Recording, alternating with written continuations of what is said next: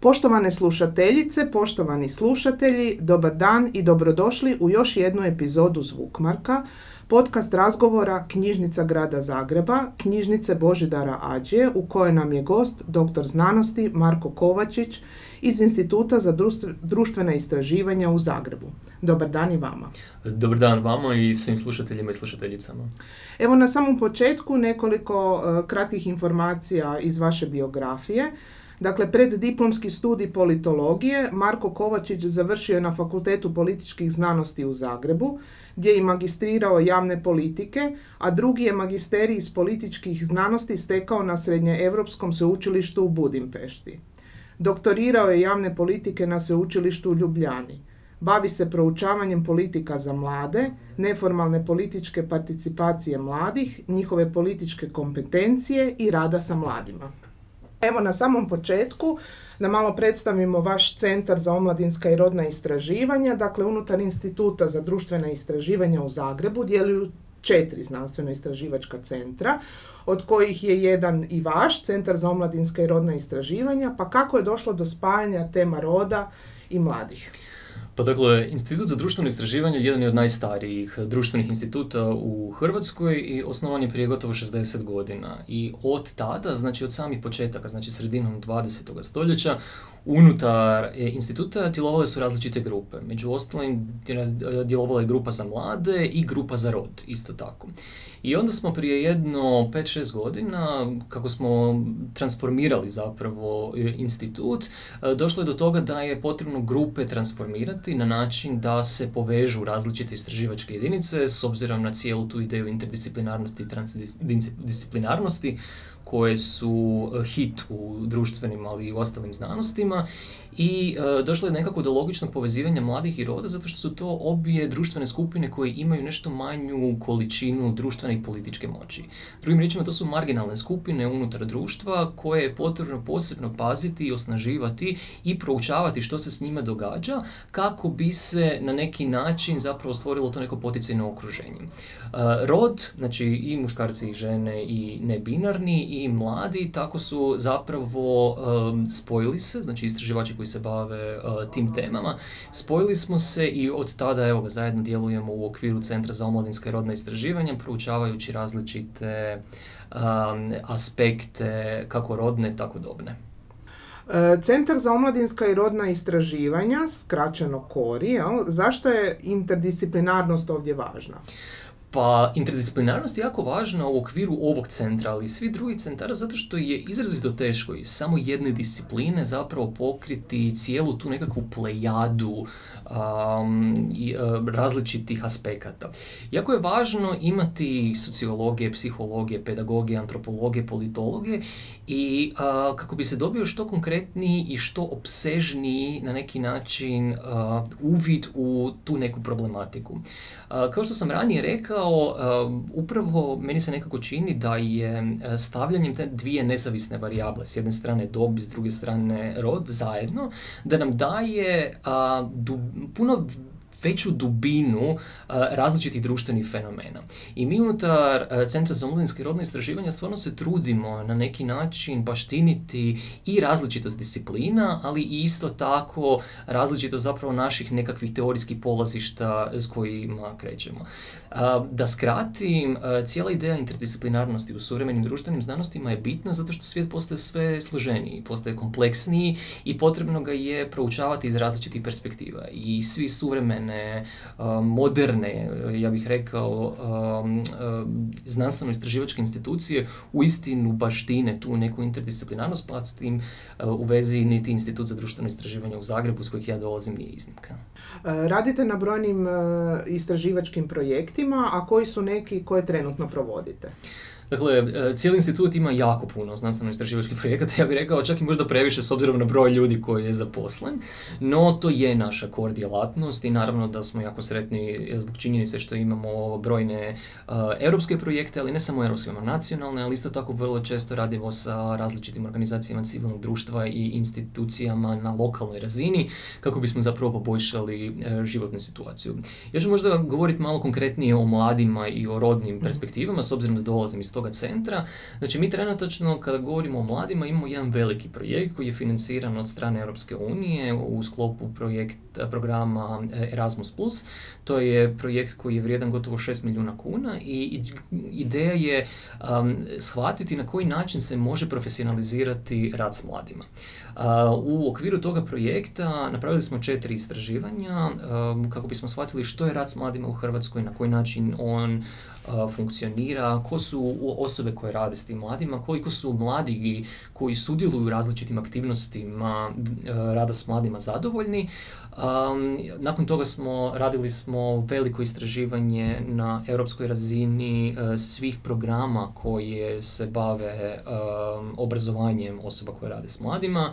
Radili smo to isto istraživanje na razini formalnog obrazovanja i neformalnog obrazovanja u Hrvatskoj, znači koji su kolegiji i koji su različite edukacije uh, u ponudi ljudima koji žele raditi s mladima i uh, osim toga smo radili isto tako uh, pripremu za izradu standarda zanimanja. Naime, ono što je cilj na toga projekta je da napokon, znači svi oni radnici s mladima koji rade u različitim centrima za mlade, klubovima za mlade, pa čak i knjižnicama isto ili kulturnim centrama, da znači znaju točno koje su to kompetencije koje oni moraju imati i onda kasnije kako bi obrazovne institucije znale te kompetencije spustiti na programe, na obrazovne programe.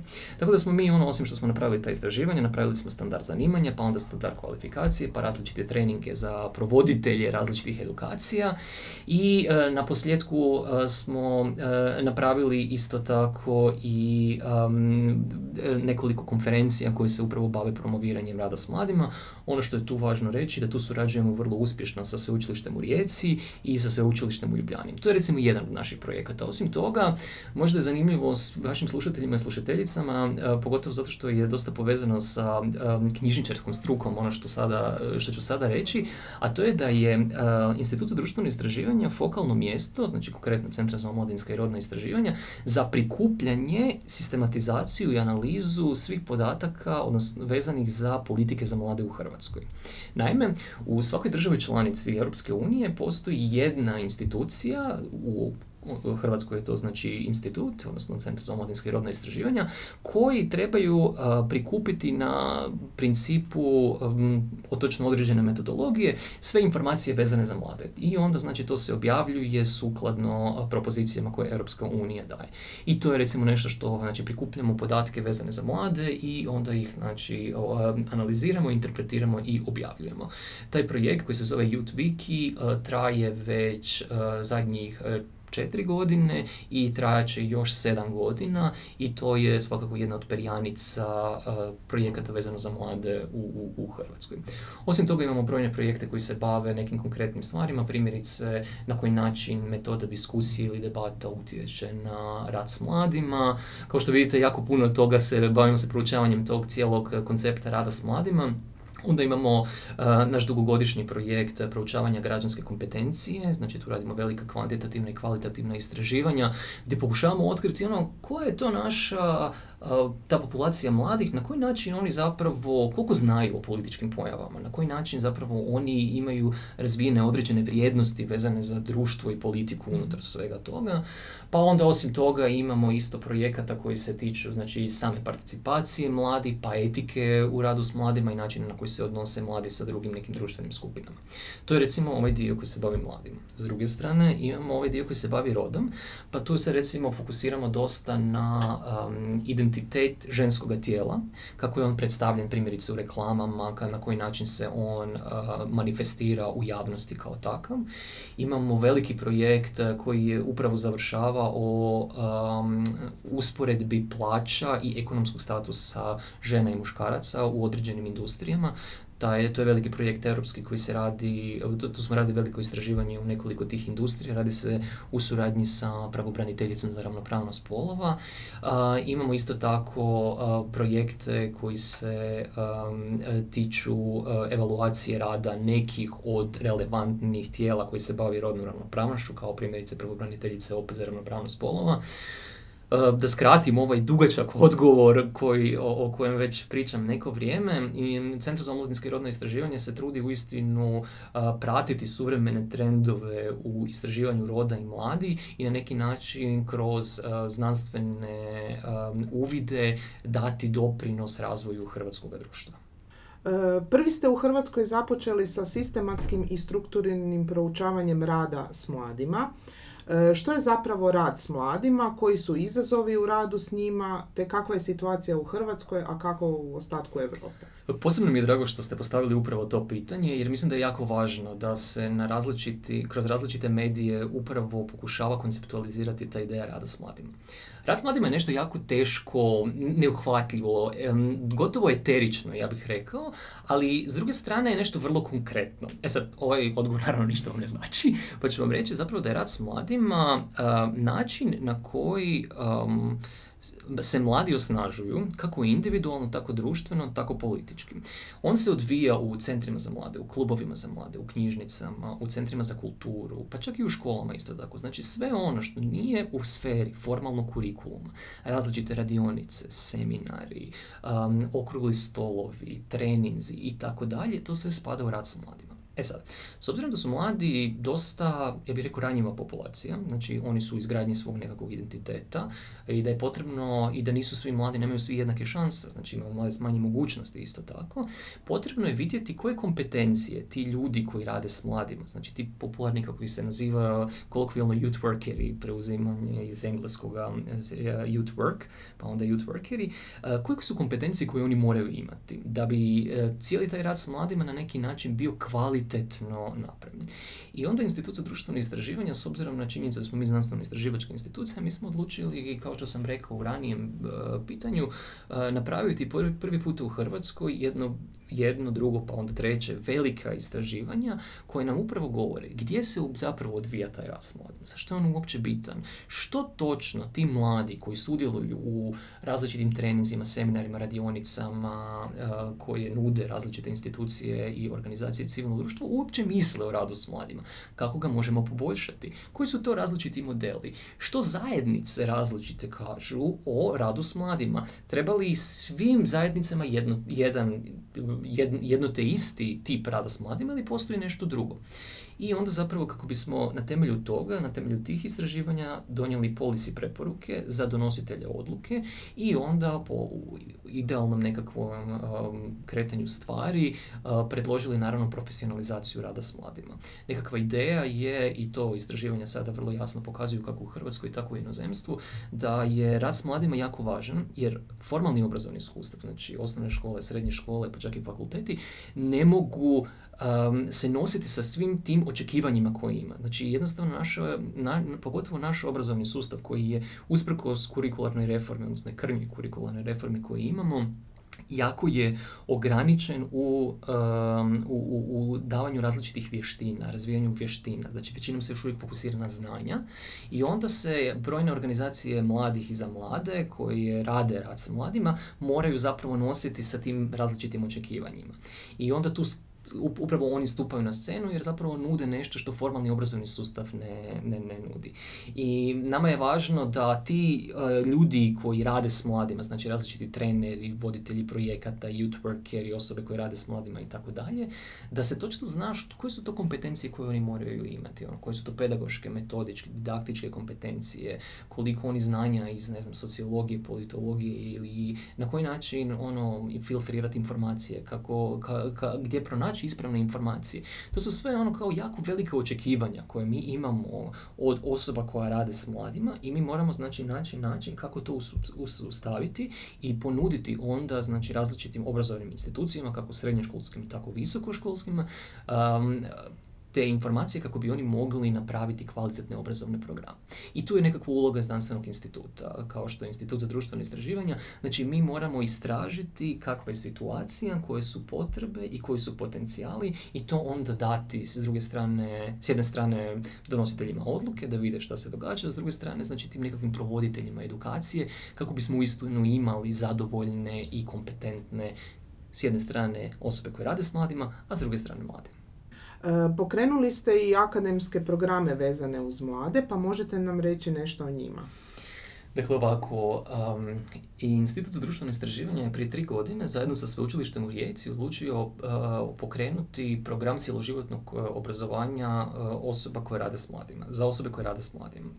taj program se zove Mladi u suvremenom društvu i on traje cijelu godinu, nosi 30 ECTS bodova.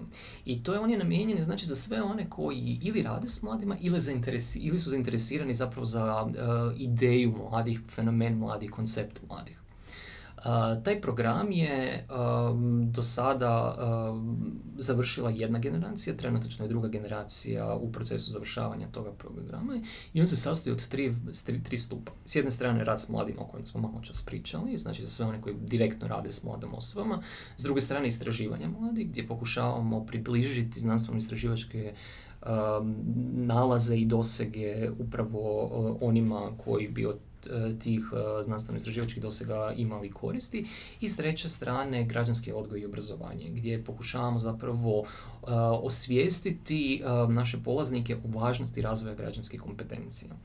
Taj program ove godine je um, isto tako osim sveučilišta u Rijeci Filozofskog fakulteta tamo, Instituta za društveno istraživanje, Centra za omladinsko i rodno istraživanje s kojeg dolazim, da znam ima jako puno riječi i sve ove institucije, priključili su se i e, kolege sa sveučilišta iz Ljubljane, tako da je on na engleskom, on je međunarodni, imamo 30 polaznika i polaznica iz šest uh, različitih europskih država i oni znači kroz iskustveno učenje, neformalno formalne metode, ali isto tako, znači ono klasično akademski, uče upravo o tom fenomenu mladi. To je prvi takav akademski studij i um, evaluacija prve godine pokazuju da su rezultati vrhunski i da su e, naši polaznici i polaznice jako zadovoljni.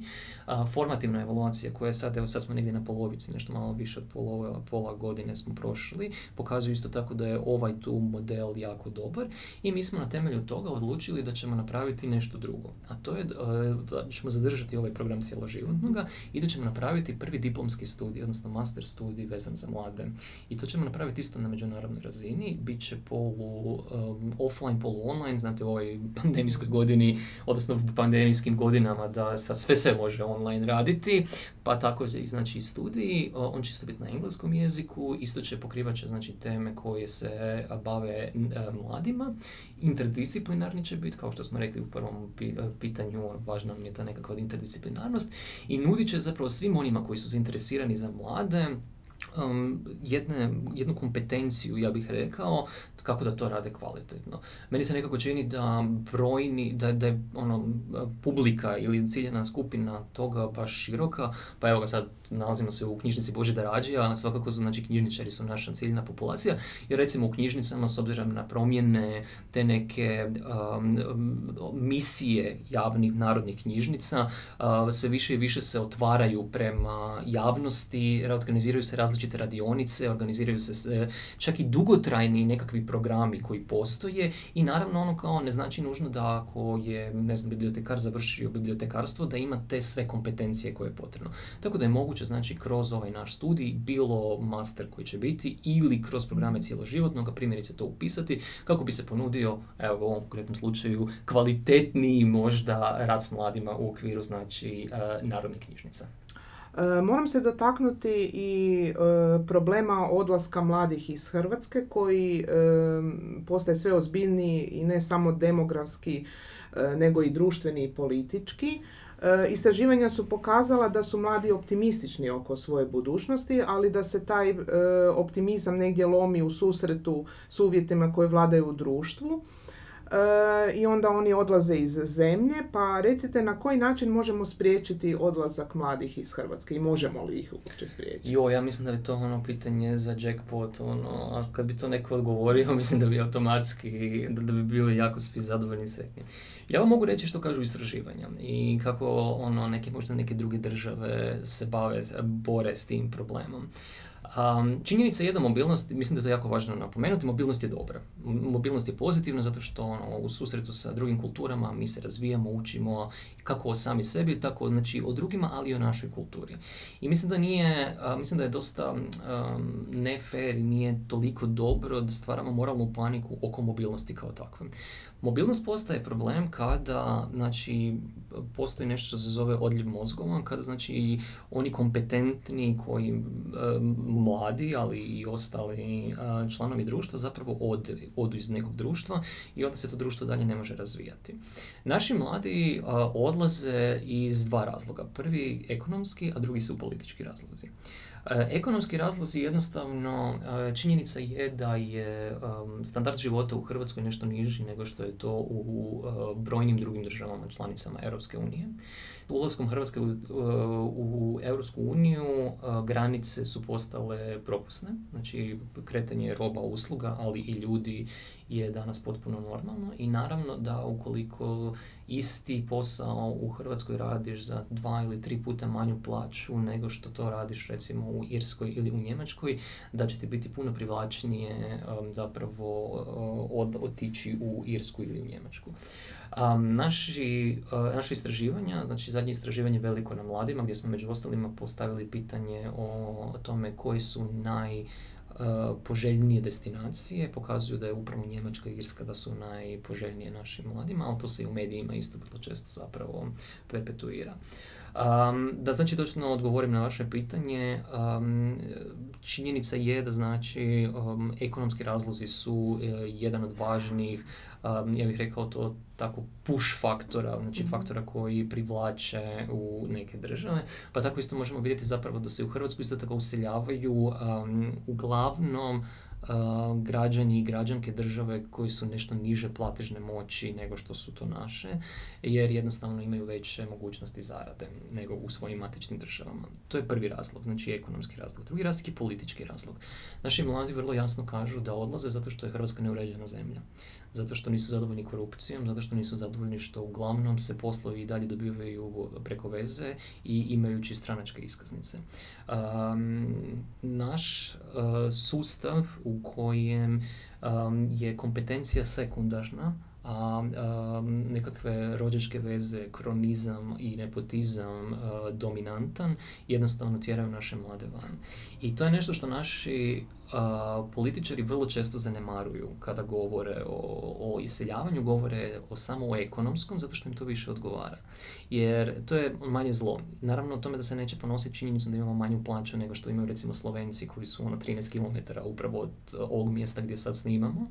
E, ali će puno lakše objasniti da je to zbog rata, zbog, e, ne znam, strukture, ekonomske strukture i tako dalje, nego da će zapravo pogledati sami sebe u lice i reći da je ovaj tu politički razlog jednako vrijedan kao što i ekonomski razlog. A, kako to ono, promijeniti? Postavili ste pitanje, pa mislim, ono, vrlo, ja bih rekao onako, vrlo banalno, u smislu ono kao, počnemo se baviti korupcijom, koja je ono sistemska bolest uh, našeg društva, uh, puno efektivnije i puno odlučnije, to je svakako jedan razlog. Um, isto tako mislim da je jako važno, um, naravno, država ima različite mogućnosti, različite poluge zapravo poticanja ekonomskog prosperiteta, pa je onda ono, možda ne treba toliko podilaziti poduzetnicima koliko radnicima, pa je onda ono kao u tom smislu mladima bi bilo možda lakše jer neće svi biti poduzetnici. I treća stvar koja je apsolutna je činjenica da je nužno potrebno na radna mjesta koja su e, odgovorna zaposliti ljude na temelju kompetencija, a ne zbog toga što imaju određenu stranačku iskaznicu. E, slaba društvena pokretljivost očituje se i u nedostatku mogućnosti za osamostavljivanje mladih.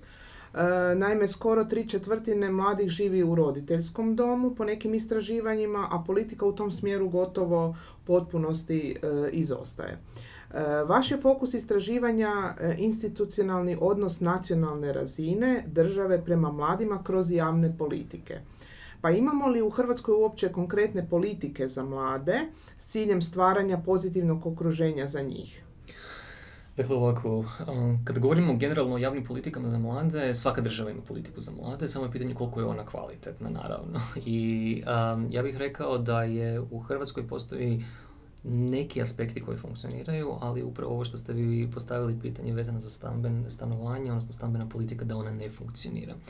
Ako govorimo konkretno o stambenoj politici um, i ovo zadnje i predzadnje istraživanje Eurostata pokazalo da je Hrvatska u samom vrhu e, država e, u kojim e, mladi žive sa svojim roditeljima, zato što se ne mogu osamostaliti. S jedne strane to je zbog jako visokih renta, jako visokih troškova života, jako niskih ulaznih plaća, jako teško se dobivaju krediti koji su i dalje jako skupi i um, naravno, to je s jedne strane, znači ti ekonomski, s druge strane, znači jesmo dio smo mediteranskog kruga koji ima tu nekakvu kulturu um, života s roditeljima nešto dulje nego što je to primjerice u skandinavskim zemljama. A, mladi kada žive, kad govorimo o tome zašto mladi žive sa svojim roditeljima i zašto je to um, uvjetno rečeno problematično, je tome što um, siguran sam da ćete se složiti sa mnom da ste u jednom trenutku čuli ili od vaših roditelja ili um, ako ste roditelji možda ste to i rekli, dok si pod mojim krovom radit ćeš onako kako ti ja kažem. To je nešto što ono kao sigurno svi koji smo tu s Balkana na neke, u jednom trenutku smo čuli. E sad, um, iza te neke izreke ima jako puno istine, jako puno mudrosti, zato što u istinu, ti dok si pod krovom svojih roditelja, neovisno o tome kakav imaš odnos s njima, na kraju zadnja riječ će biti vlasnika te kuće. Mladi ne mogu iskoristiti sve svoje potencijale, ne mogu biti drugčiji koliko žele biti drugčiji, ne mogu biti kreativniji koliko žele biti kreativni. Ne mogu izraziti tu neku svoju autonomiju, zato što su jednostavno ograničeni određenim um, granicama, ja bih to tako rekao, i strukturama koje nameću naravno stariji, zato što jednostavno živimo u kući gdje su neka pravila određena znaju. I tako se, i, i u tom slučaju znači je jako važno um, sam, um, stambeno osamostaljivanje mladih. Ok, sad smo identificirali problem. Sada kako je to riješeno u Hrvatskoj. U Hrvatskoj stambena politika ne funkcionira vrlo jasno. Nažalost ne funkcionira, rekli smo već da imamo problema sa znači, visokim cijena kvadrata u Zagrebu je absurdno visoka, nevjerojatno to svi, ja mislim da svi slušatelji i slušateljice ovog podcasta su se susreli koji se pokušavaju samostaliti sa apsolutno nevjerojatno visokim cijenama, s obzirom na plaće koje imamo. Uh, cijene rente isto tako u zadnjih nekoliko godina je porasla, uh, uh, tako da je užasno je teško, užasno je teško mladoj osobi ono kao osamostaliti se, ali ostanak u roditeljskom gnjezdu jednostavno je nužnost kao takva. Što država radi? Država uh, ima APN, znači um, gdje pomoću uh, beneficiranih kredita pokušava ono riješiti prvu nekretninu mladima, no problem je što je ta politika toliko nedovoljno elaborirana da je uvela potpunu distorziju u tržište nekretnina zbog toga što su zbog APN-a porasle cijene nekretnina, porasle cijene uh, rente, znači koje se plaća za najam, za najam tih nekretnina, a država na to nije reagirala. Isto tako APN ne mogu dobiti svi. Znači, ono kao, vrlo je teško dobiti uh, APN ukoliko imaš ugovor na određeno, a naše istraživanja pokazuju, i ne samo naša, nego i europska istraživanja vezana za Hrvatske pokazuju da um, hrvatski mladi imaju najveći postotak ugovora na određeno, u odnosu na svoje um, vršnjake i vršnjakinje u drugim europskim državama. Tako da je onako jako teško dobiti kredit taj, AP je nešto malo lakše, ali dalje nije znači za sve.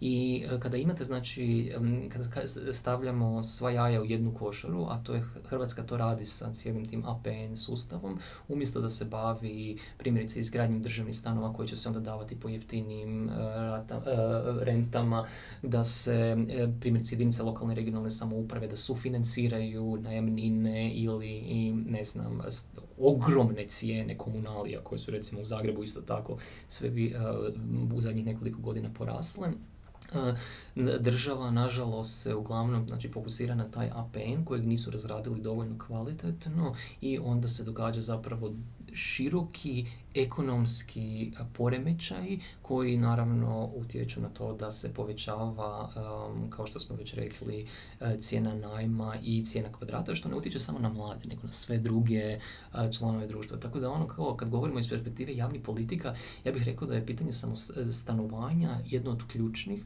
zato što, kao što smo rekli, ono kao ne utječe samo na ekonomski, nego isto tako i na društvenu, na onu autonomiju koju smo pričali, a nažalost Hrvatska se još nije na kvalitetan način našla nositi sa svim tim izazovima. A recite što je sa e, nacionalnim programom za mlade? On je istekao 2017. od tad nije donešen novi. Dakle, ovako, to je jedna jako tužna priča. Um, kad govorimo o politikama za mlade, znači u Hrvatskoj unutar sektora postoji samo jedan zakon koji se bavi mladima, to vam je zakon o savjetima mladih. Zakon o savjetima mladih kaže, on je donesen uh, 2000 i mislim da je sedme, pa smo onda 14. radili e, izmjene i dopune i sad se opet navodno rade izmjene i dopune, odnosno sad će se raditi, pardon, izmjene i dopune i on kaže da svaka jedinica e, lokalne i regionalne samouprave, znači općina, županija i grad, mora imati savjet mladih. Mhm.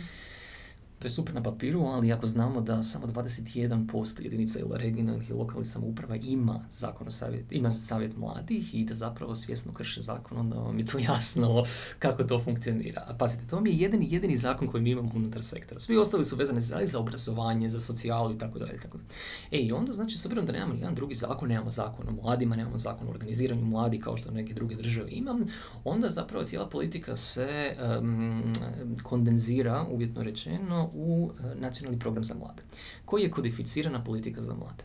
Samo ste rekli, znači mi od 2017. godine, kada je 31.12. istekao nacionalni program za mlade, mi nemamo zapravo politiku za mlade. Uh, barem zapisano negdje. Um, izradio se nacionalni program za mlade, e, nije bio dovoljno kvalitetan, odbacio se i sada je ponovo formirana radna skupina koja bi trebala napraviti nacrt na, nacionalnog programa za mlade i koji bi trebao biti znači usvojen do kraja godine. To su najave iz Središnjeg državnog ureda za demografiju i mlade. Hoće li se od, evo danas je drugi rujna, je tako, tako do 31.12. Uh, uspjeti napisati program, slati u vladu, usuglasiti sa koalicijskim partnerima i izglasati, ja ne znam, ali činjenica je da mi u ovom tu trenutku, nažalost, nemamo nacionalni program za mlade. Možda samo, ako smijem još samo jednu rečenicu, zašto je nacionalni program za mlade važan? Zato što on propisuje upravo koje su ciljevi Republike Hrvatske vezane za mlade. Znači, u području kulture, u području participacije, u području obrazovanja, znači on nam govori ono kao koja je nekakva srednjoročna i dugoročna vizija Republike Hrvatske kada se tiče mladih. Mislim da je vrlo jasna poruka što znači kada već evo, tri, četiri godine, četiri godine nemamo takvu jednu politiku koja je kodificirana. E, potreba i važnost političke pismenosti građana u demokraciji uopće, a osobito mladih, predmetom je sustavnih istraživanja i rasprava brojnih politologa, sociologa, filozofa i intelektualaca drugih struka. Što znamo o političkoj pismenosti mladih u Hrvatskoj? Ajoj, nije dobro. I on ne želim zvučati sad u ovom podcastu cijelo vrijeme kao negativno, nije dobro, treba poboljšati i tako to, ali stvarno što se tiče građanske kompetencije, to stvarno nije, tu se ne možemo poboljšati, po, pohvaliti. Ja bih možda povezao bi to sa, to pitanje zapravo sa aktualnim događajima koje se mhm. događaju vezano za najavu... Građanski odgoj i obrazovanje, mhm. da, to sam vas htjela pitati, naime, e, kako se bližimo početku e, nove školske godine, moram se dotaknuti tog vrlo aktualnog pitanja e, pitanja. Naime, i Zagreb je najavio uvođenje građanskog odgoja i obrazovanja u škole kao izvan nastavnu jel, aktivnost. Pa je li taj građanski odgoj u školama neophodan? mm Dakle ovako, to su sad ono kao dva pitanja, ali se dobro povezuju. Pa, povezuju se, pa, da, da. Uh, mislim, da je, mislim da je dobro da zajedno to odgovorim. Uh, ovako. Znači, Institut za društveno istraživanje, znači od 2010. godine uh, radi velika kvantitativna istraživanja na maturantima vezano za građansku kompetenciju. Osim toga, mi radimo i druga istraživanja unutar kojih imamo određene baterije pitanja vezane za građansku kompetenciju, ali ovo tu su baš ono sistemska istraživanja koje je napravljeno znači istraživanje 2010. pa onda isto istraživanje 2015. i onda 2021. godine. Znači svaki pet godina, tako da imamo podatke o tome kakva je situacija vezana za građansku kompetenciju. I ono što sam rekao, nažalost, situacija nije dobra. Naši mladi ne znaju, znači prvo na razi, e, skala političkog znanja e, koju imam, znači od 19 pitanja, oni u prosjeku odgovore točno na 6 ili 7 a to su vam pitanja, primjerice, čemu služi ustav, ko može promijeniti ustav, um, ko je na vlasti, ko je, um, kako se zove predsjednik republike i tako dalje i tako dalje. To su neke osnovne stvari koje, nažalost, naši mladi ne, ne znaju.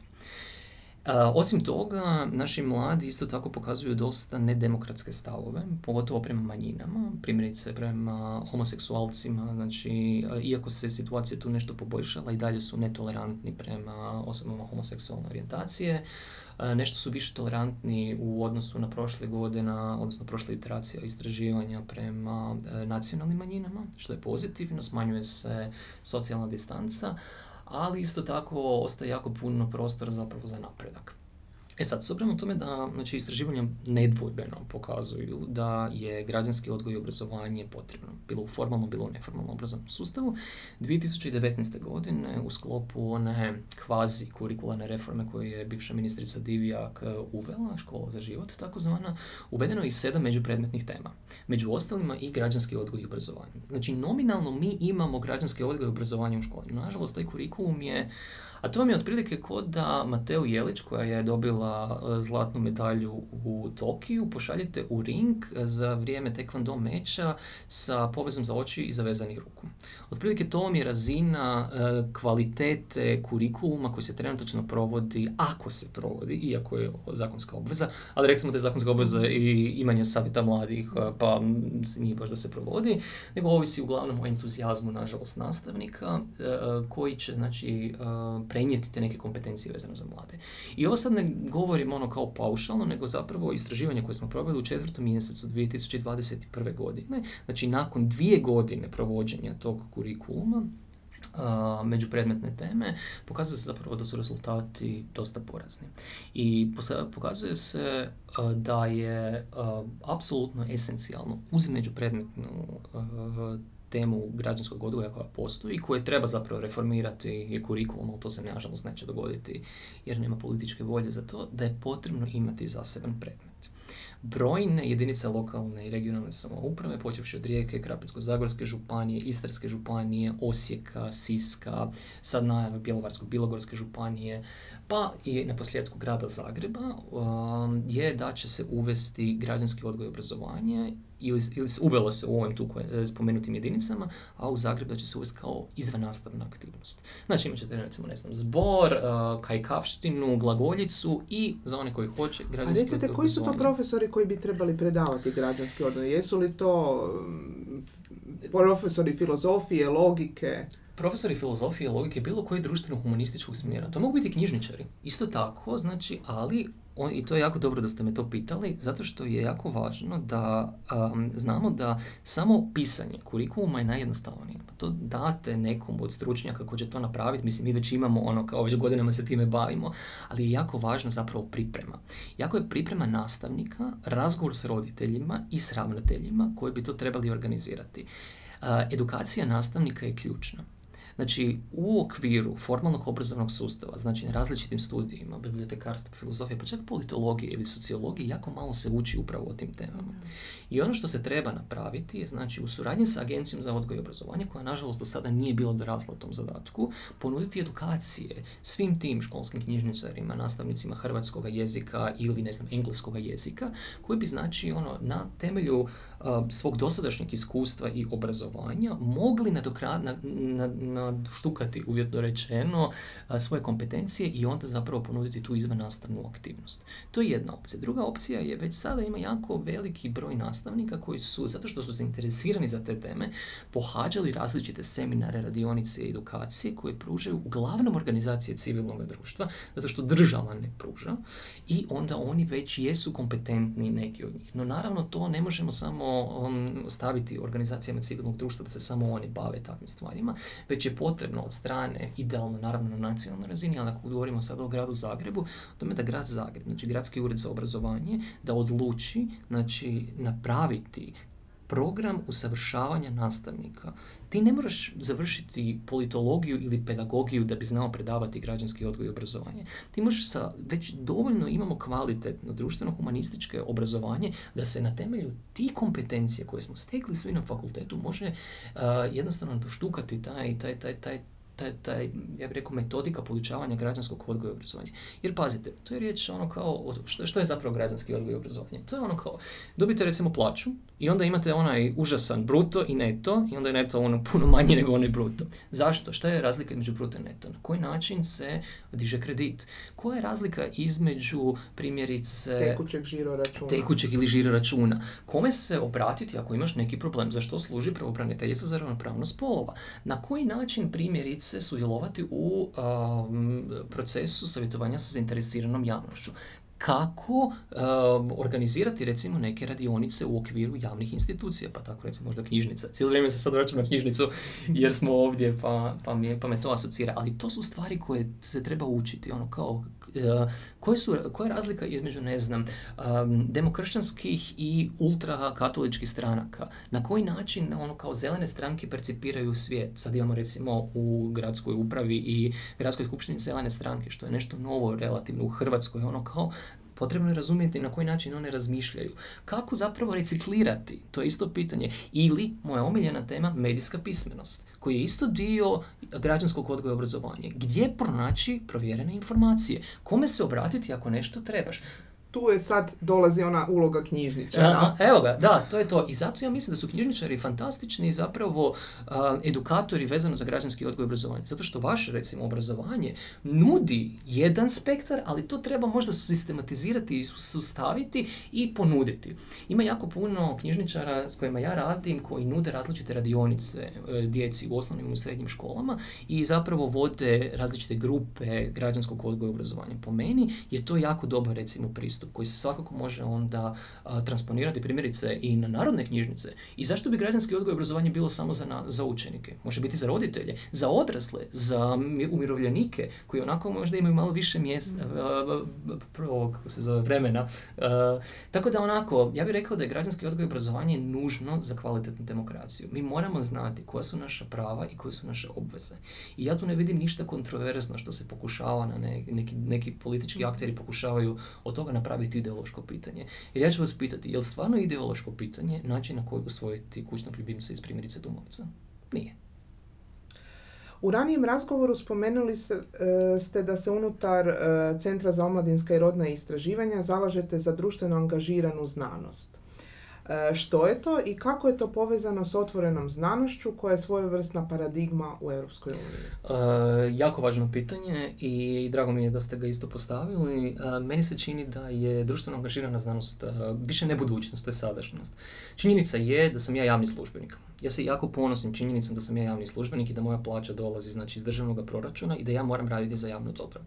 Ako ću ja napraviti istraživanje, primjerice o radu s mladima, napisati neki članak i objaviti ga u znanstvenom časopisu koji će pročitati 10 ukupno ljudi i moji 20 studenta koji su ono primoreni to pročitati zato što sam im to ja rekao, meni to nema nekog smisla. To nije rad uh, za javno dobro kako ja to vidim. Društveno angažirana znanost kaže da ja kao javni službenik moram ponuditi društvu uh, produkte svoga rada. Da im moram objasniti. I zato recimo, za, za, to je jedan od razloga zašto sam ja odlučio sudjelovati na ovom podcastu. O tome kako bi približio svim slušateljima i slušateljicama, svim posjetiteljima, posjetiteljima i članovima, članicama uh, knjižnice Božidara Ađije, upravo ono što ja radim. Da oni znaju da se meni mogu obratiti. Da kada pišu projekte, primjerice, i treba im podatak vezano za mlade, da sam ja osoba kojima oni mogu doći. Znači, da ako neko radi um, neku politiku za mlade, piše zakon, sad govorimo naravno o političarima, da sam ja taj koji može ponuditi provjerene i znanstveno utemeljene informacije. To je posebno važno u svijetu fake newsa, um, različitih dezinformacija koje se šire, uh, lažnih portala koji nude misinformacije i tako dalje i tako dalje. Društveno angažirana znanost kaže da nije naša uloga kao znanstvenika i znanstvenica samo objavljivati e, i pričati sami sa sobom o našim znanstvenim istraživanjima, već prezentirati ta znanstvena istraživanja javnosti. Mi smo tu kako bismo bili zapravo u službi cijelog društva. Ja za to dobivam svakog 12. u mjesecu plaću i ja se time ponosim. I to je zapravo cijela nekakva ideja tog neke društveno angažirane znanosti. O tome da ja želim svojim znanstvenim istraživanjima doprinijeti razvoju ovog društva. I to je povezano sa otvorenom znanošću, otvorena znanost koja je trenutačno apsolutno paradigma na razini Europske unije, koja kaže da zapravo rezultati mojih istraživanja moraju biti dostupni javnosti. Ako neko drugi želi napraviti nešto vezano sa mojim, mojim podacima koje sam ja prikupio, mora moći napraviti. I tu ima jako važnu ulogu upravo informacijski stručnjaci, zato što ste vi ti koji morate naći načina kako postaviti moja znanstvena istraživanja, kako podatke koje sam ja prikupio e, objaviti na društvenim mrežama, na različitim repozitorijima i tako dalje i tako dalje, kako bi od njega mogli imati e, benefite ne samo moji kolege znanstvenici u Hrvatskoj ili bilo gdje drugdje, već bilo koji član zainteresirane javnosti. Ako hoćete, pričali smo o građanskom odgoju i obrazovanju. To je dio istog građanskog odgoja i obrazovanja. O tome da ja kao javni službenik mogu doprinijeti razvoju društva. Društvena skupina mladi često su tema u javnosti, no i dalje nas zanima e, koji su potencijali mladih u Hrvatskoj, posebice evo u mjesecu kolovozu kada se i obilježava Međunarodni dan mladih. U knjižnici Božidar Rađe tim povodom e, je postavljena izložba pod naslovom Mladi borba koja ne prestaje. Pa koji je bio cilj ove izložbe?